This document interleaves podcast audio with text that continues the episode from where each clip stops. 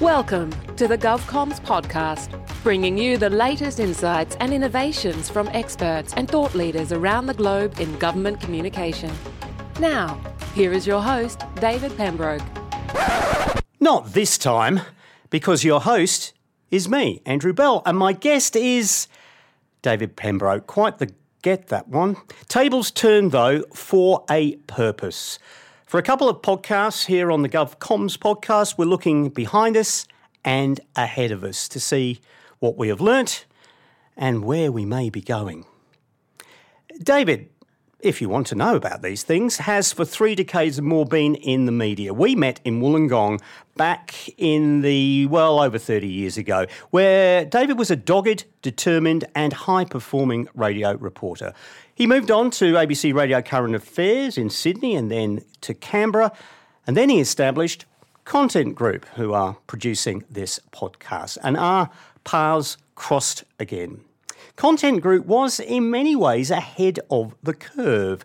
David and others realising that the media was being democratised by technology and you couldn't hang around waiting for things to happen. They were happening already. Government could now speak directly to the public in a way which perhaps it had never spoken before. The GovComms podcast is a showroom for that work. And already there are over 100 episodes of practitioners talking about what they have learned and how they practice their craft and art. If you haven't listened to any of those episodes, go and have a little listen after you've been listening to this podcast. The work is evolving. David, welcome to your podcast. Thank you very much, Andrew. Um, Marshall McLuhan famously argued the medium is the message. He actually wrote, Societies have always been shaped more by the nature of the media by which men and women, he didn't write and women, but men and women communicate than by the content of the communication. I would guess you beg to differ with Marshall McLuhan. Well, I'm not sure if I completely disagree um, because I think it, it's it's one and the same, really. I think to be effective, you need to think very clearly and very carefully about not only what it is that you're going to say, but you are, you know, context is is radically important. Um, channels are important. Everything's important, and, and really the opportunity is to try to to bring it together into a into a coherent story that connects to people and do it consistently over time. Because I think the big challenge nowadays is that there is so much choice that people have that it's difficult to earn a share of their most valuable asset, which is their time and their attention. So I think you really need to look at everything and think about everything and bringing it all together into a compelling story that really connects to people.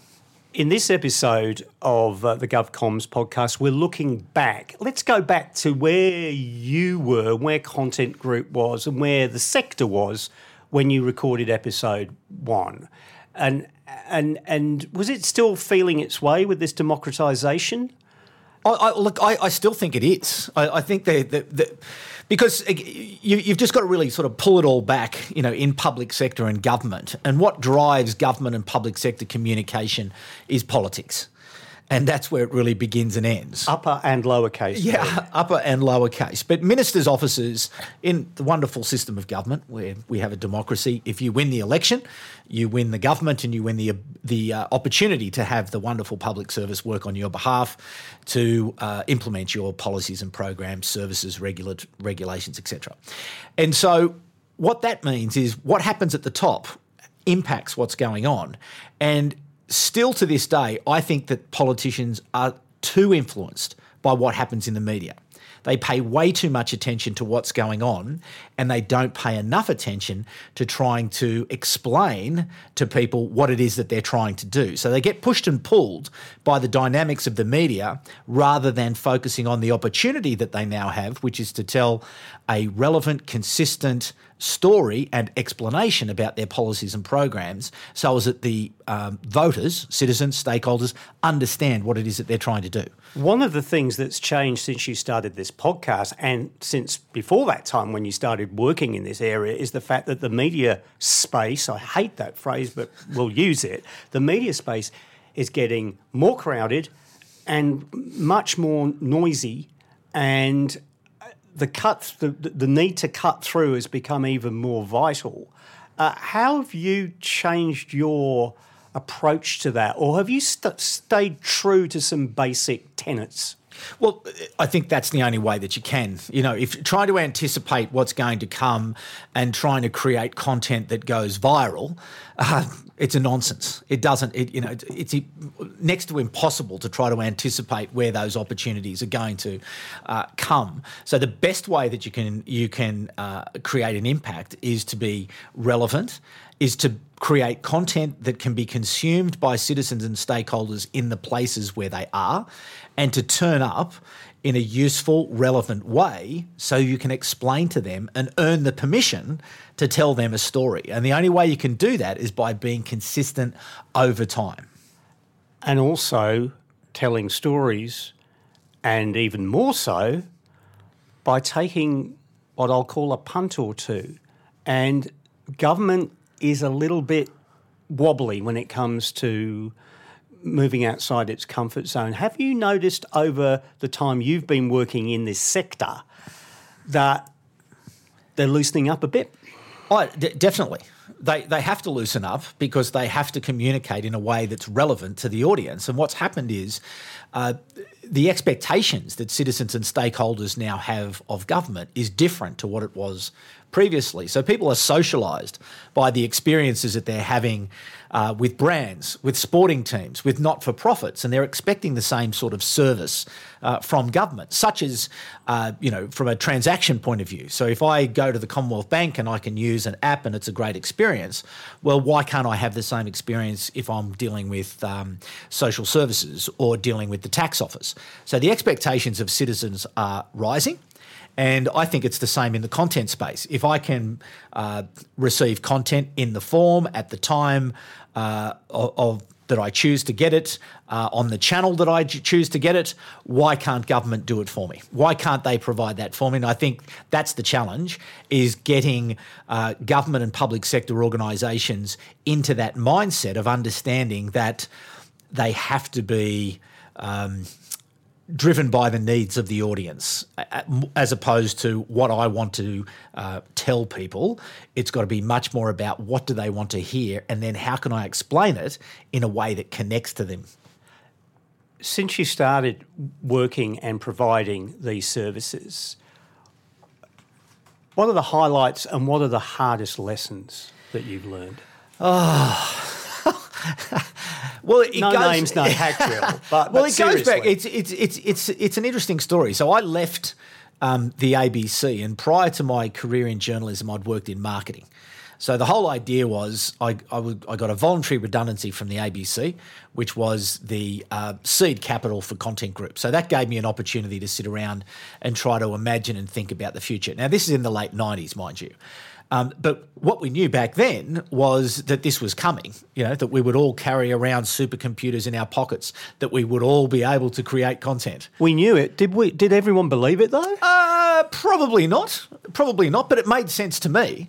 Um, and this combination of journalism and marketing and this ability that we were all going to be media companies on behalf of our brands or our not for profits or our departments or our agencies, that struck a bit of a chord. So that's when we decided that we'd get started with Content Group. But clearly, uh, technology hadn't caught up. Um, so I went off and did other things um, in professional sport. But always confident that it was going to come back, and it was probably around 2008, 2009. Uh, you know, the iPhone I think had a big impact. Um, I think uh, you know Facebook, the introduction of social media, and that's really when it started to move. And we're still very early days, I believe, in the government and public sector area, where we're you know adopting this media-like mindset because that's what the challenge is: is to start to get them to think like the media. How do you do that? How did you do that in the first instance? Because if back in those days, in the late noughties, not everyone even had a smartphone. No. So you were you were talking in theory to yeah, many people. Yeah, it, yeah, it was it was it was a pretty long and hard road, but I was always confident that it was going to going to happen, and you could see enough signs that it was going to happen, and it was coming. Uh, it was slow.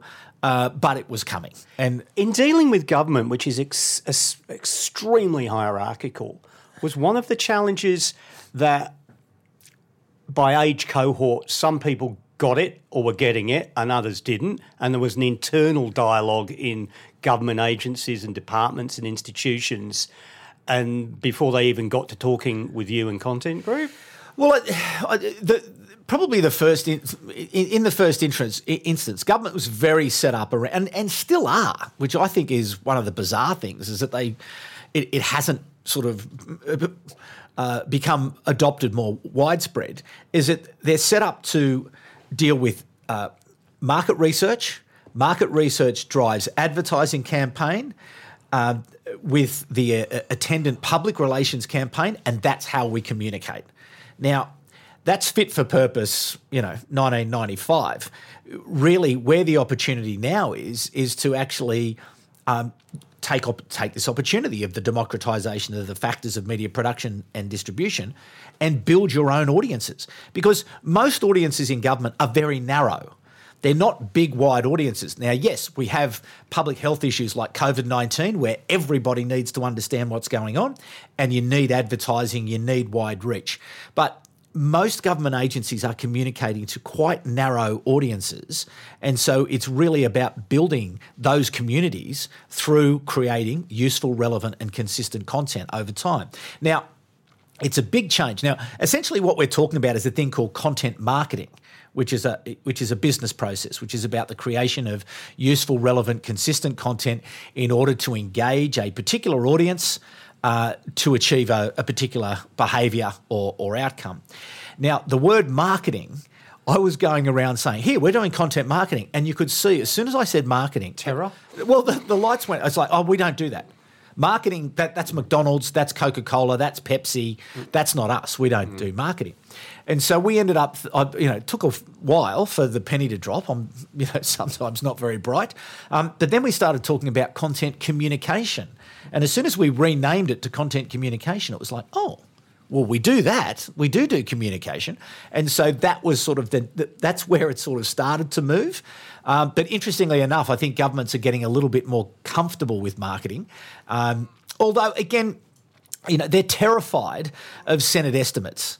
Uh, you know, senior uh, public servants don't like going up to uh, the, the, the Senate estimates and have to justify how much money they're spending on communication because it's all about spin. Now, it doesn't matter what side of politics you are. They both say, you know, how many people have you got working in communications? How much are you spending? Now, let's leave to one side the benefits of citizens actually understanding where their taxpayers' money is being spent, whether that's a, a useful exercise or not. But it becomes intensely pol- politicised. So at the senior levels of the bureaucracy, they're always like, oh, you know, they want to step back from it. But I, look, I think one of the great things that's happened with COVID now is that, you know, I think that's changing. Yeah. You know, they can see that they need to take advantage of this ability to be able to go direct. And more and more, you're going to see uh, government organisations getting getting themselves ready to be able to tell that story because they're going to have to because of the need for speed. We'll get on to that COVID impact just a moment. Uh, you're listening to the GovComms podcast. I'm Andrew Bell, and with me is the guys usually in this chair, uh, David Pembroke. And we're in a, doing a couple of episodes looking back, looking forward, and reflecting on government communications, part of a broader set of work from Content Group and the GovComms Institute, which is this global platform for government communicators from all over the world to meet, learn, and share experiences in order to achieve better outcomes for citizens and stakeholders. Note that citizens come first, the audience comes first. You talked about the penny dropping. Has the penny really clattered like you've won the jackpot on the on the poker machine because of COVID, because people have actually made decisions where they want to go. They want to go direct to the source. The, the health department, oh. the is this been so, a, mo- a, moment? Oh, absolutely. Um, you know, there's a great story about the uh, Department of Health here in in in Canberra and their LinkedIn page, and it went from something like four thousand to fifty thousand in about a week. So all of a sudden, they had this turned on audience that's sitting there as part of their LinkedIn community. Now, what a gift. So you now have 50,000 people who have chosen to dial into your content. So now the challenge for the health department is to continue to keep that audience engaged and to grow it over time so you can communicate and explain what it is that you're trying to So, so is it a light bulb moment, do you think, or is it a moment that might be, ah, that was COVID, now back, No. back to business as usual? No, no, because I think COVID has changed a lot of things um, forever. It's changed the way we work. You know, already that flexible work is now baked into pretty much every organisation globally. Uh, and I think the way we communicate also, um, even internally, where you're seeing the how the um, you know the various platforms are being used, whether it's Teams or or Slack or um, Zoom. You know, it, it's different, and I don't think it, it's going back. And I think this ability to be able to create uh, content and go direct, the genie's out of the bottle. And now, what has what has to happen now is that governments and, and public sector organisations have to race after the genie and be able to guide and direct the genie in such a way that they can better explain policies, programs, services, and regulations. Because that's the point. The point is that they listen to what's going on. And so, again, this is one of the great gifts of um, social media, for example, is that you can put content out, you can ask questions, and you can receive feedback. So, the policy that you should be creating um, should be richer because of the fact that it's being informed by the audience. But then you're also understanding well, what do they want? When do they want it? In what format do they want it? How do we build that trust? How do we build that engagement? And the atomic particle of trust is content. So you have to get into the content business. And they're all trying to get into the content business. But my uh, observation would be is that I think they're trying to do it from that old model of we've got advertising, we've got public relations, we've got speech writing, we've got this, we've got oh, and now we've got this other thing. It's Now- another silo. yeah, which is where the re-engineering needs to take place. And what we need to do is to bring the audience, bring the citizen to the centre of what we're doing, and then reorganise our resources around the needs of the citizens. That's the big change that's coming. We'll talk about that in the in the episode more about that in the episode where we're going to be looking to the future and, and perhaps guessing what the future might bring, or even predicting, or even confidently knowing what the future will I'm bring. pretty, I'm pretty sure I know what's coming. So yeah, all right. Listen to that episode, folks. But looking back from where you started from, yeah.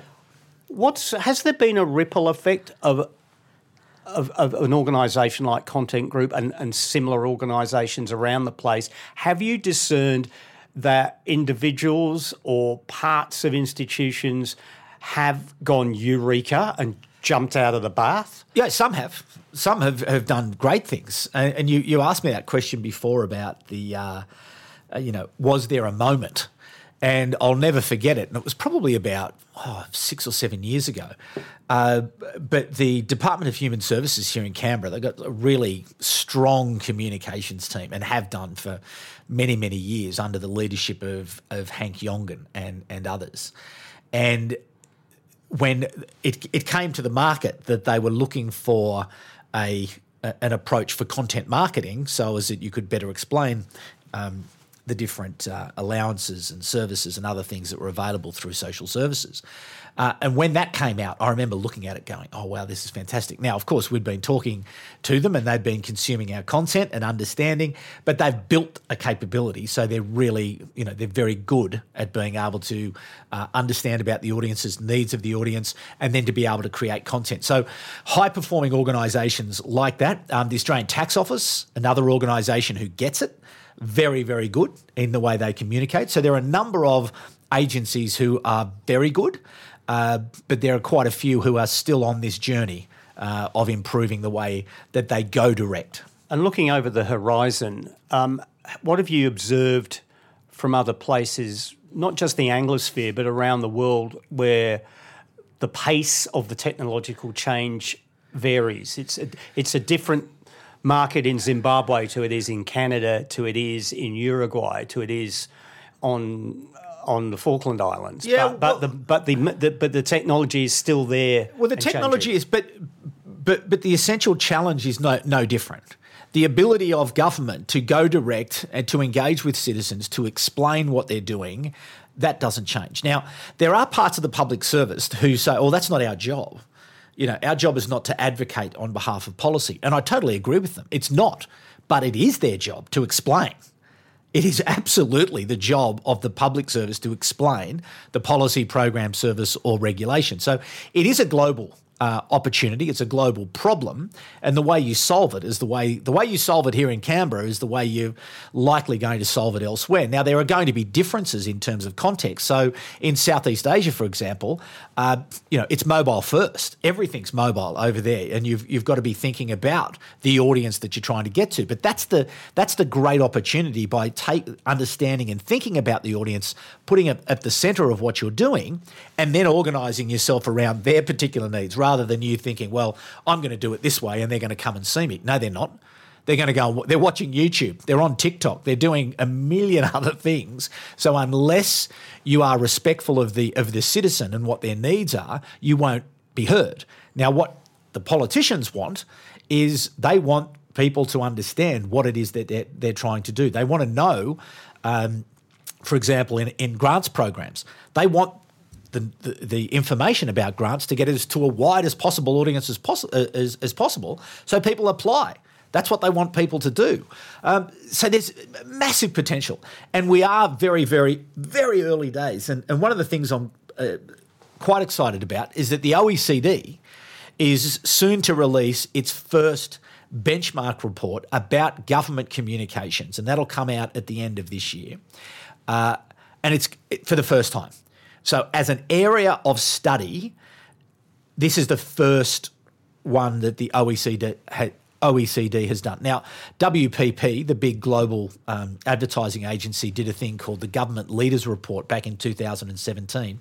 That was a very, very important piece of research in terms of uh, calling out uh, the opportunity, but also the challenges, uh, because you know the big challenges often for communications is that they're they're not involved in the important uh, conversations. Um, the skill levels uh, and capability in government to be able to grip up this opportunity is often not there. I was going to ask you about oh, oh, since setting up Content Group, and you've had many people come through these hallowed halls. Are you seeing a workforce, a new workforce, younger people coming through, fully equipped for the task? Has that changed over uh, time? Uh, I'd say they're better equipped. I wouldn't say they're fully equipped. I think you know young people should they be fully equipped no, coming no, out of look, educational institution? No, no. Look, I, I, think it's a bit bit hard.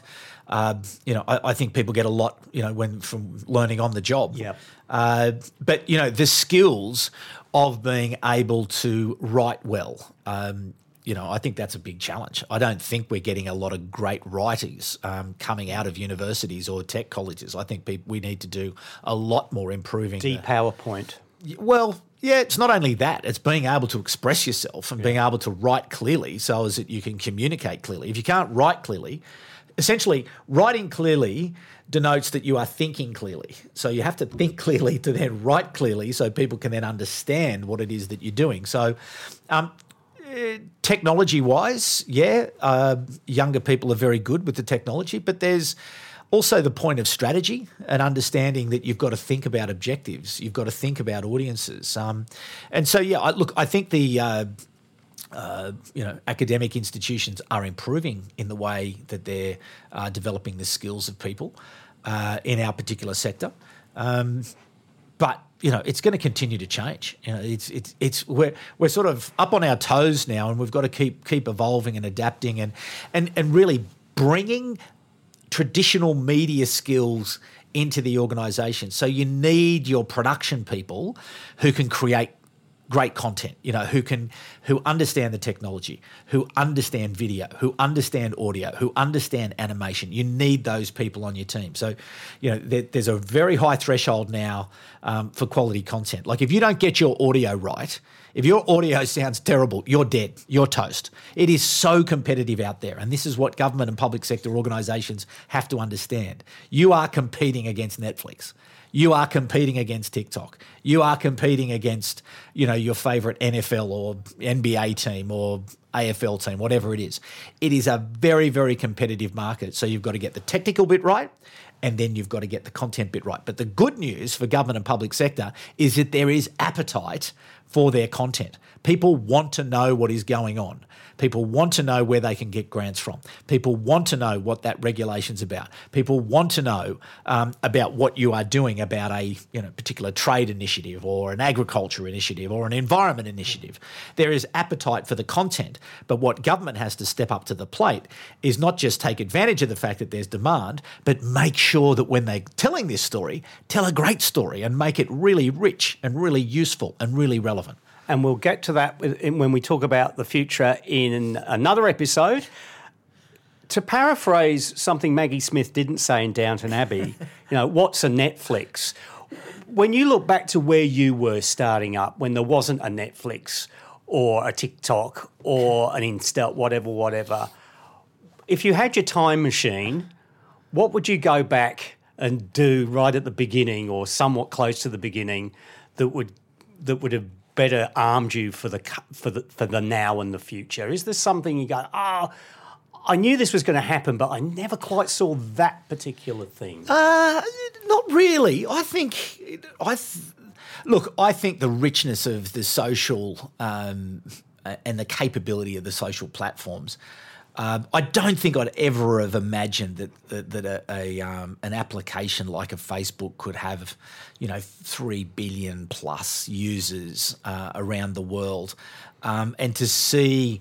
Uh, those applications becoming so central to the way that society operates. I would never, could ne- I don't think anyone imagined. I don't think they, no one knew what was going on, and we're dealing with that now because what's happened is, is we've we've let it go, we've let it go, we've let it go, and we're now at the point where everyone's going, hang on, you know, these these applications, these algorithms are dangerous.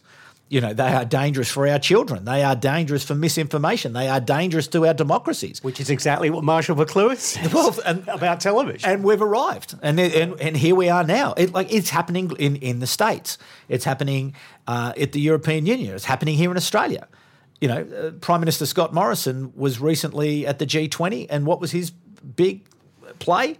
All about the social platforms. How do we build a framework, a global framework that we can understand how these applications can be used? So I had absolutely no idea that that would have happened. But I think when you break it down into its component pieces, where I came from, which was marketing, which is all about how do we connect with people, and then journalism, which is all about how can we tell great stories, those things aren't going away. So they are your basic building blocks of what it is that you're trying to do. So you're putting aside all of the contextual stuff that's happened and you break it all back to those pieces, the importance of engaging with an audience around a useful, relevant piece of information or content. Generally, as you mentioned before, a, a story, because that's what people like. People like to get information through stories. Um, if we stick around in that space, we won't go too far wrong. Uh, it won't matter what's happening with the diff- different uh, applications or mobility or, you know, artificial intelligence or whatever it is, or the metaverse that we're now going to be playing in. Um, those basic elements are still going to be the foundations of any successful communication that government and public sector organisations need to take up. For now, David Pembroke, thanks for the use of your chair and thanks for talking about where you've come from with Content Group and your thoughts about government communications. We'll be talking about the future, looking into the crystal ball in another episode. If this is your first time listening to the GovComms podcast, there are over 100 episodes where uh, communicators from all over the place talk. Ju- can I just interrupt you there? There are actually closer to 300 episodes because it is called the GovComms podcast now, but it was originally called let me try to think. Um, God, a memorable title. Clearly. No, it was it was um, it was called In Transition, and and that was when we started. And Alex Aiken, the former um, head of the government communications service in the UK, was our very first guest. Um, and in transition is yeah not sort of such a catchy tone. And the only other sort of part of a podcast around in transition was people doing gender transition. So it was hard to find. Um, but we probably did about 100 and I don't know 110 of those. So we're we're closing in on around 300 so there's loads of content and it's all from personal experience and everyone's story yeah there are similarities and then there are these amazing differences and experiences. You'll find them all Well, you're here already, so you, you should be able to find them quite easily. But if you need a signpost, the signpost reads contentgroup.com.au. Yeah, and I think they're all going to be up on the GovComms Institute as well, um, which is govcommsinstitute.com.au that people might want to go to as well. And we'll, we'll talk about that in a minute.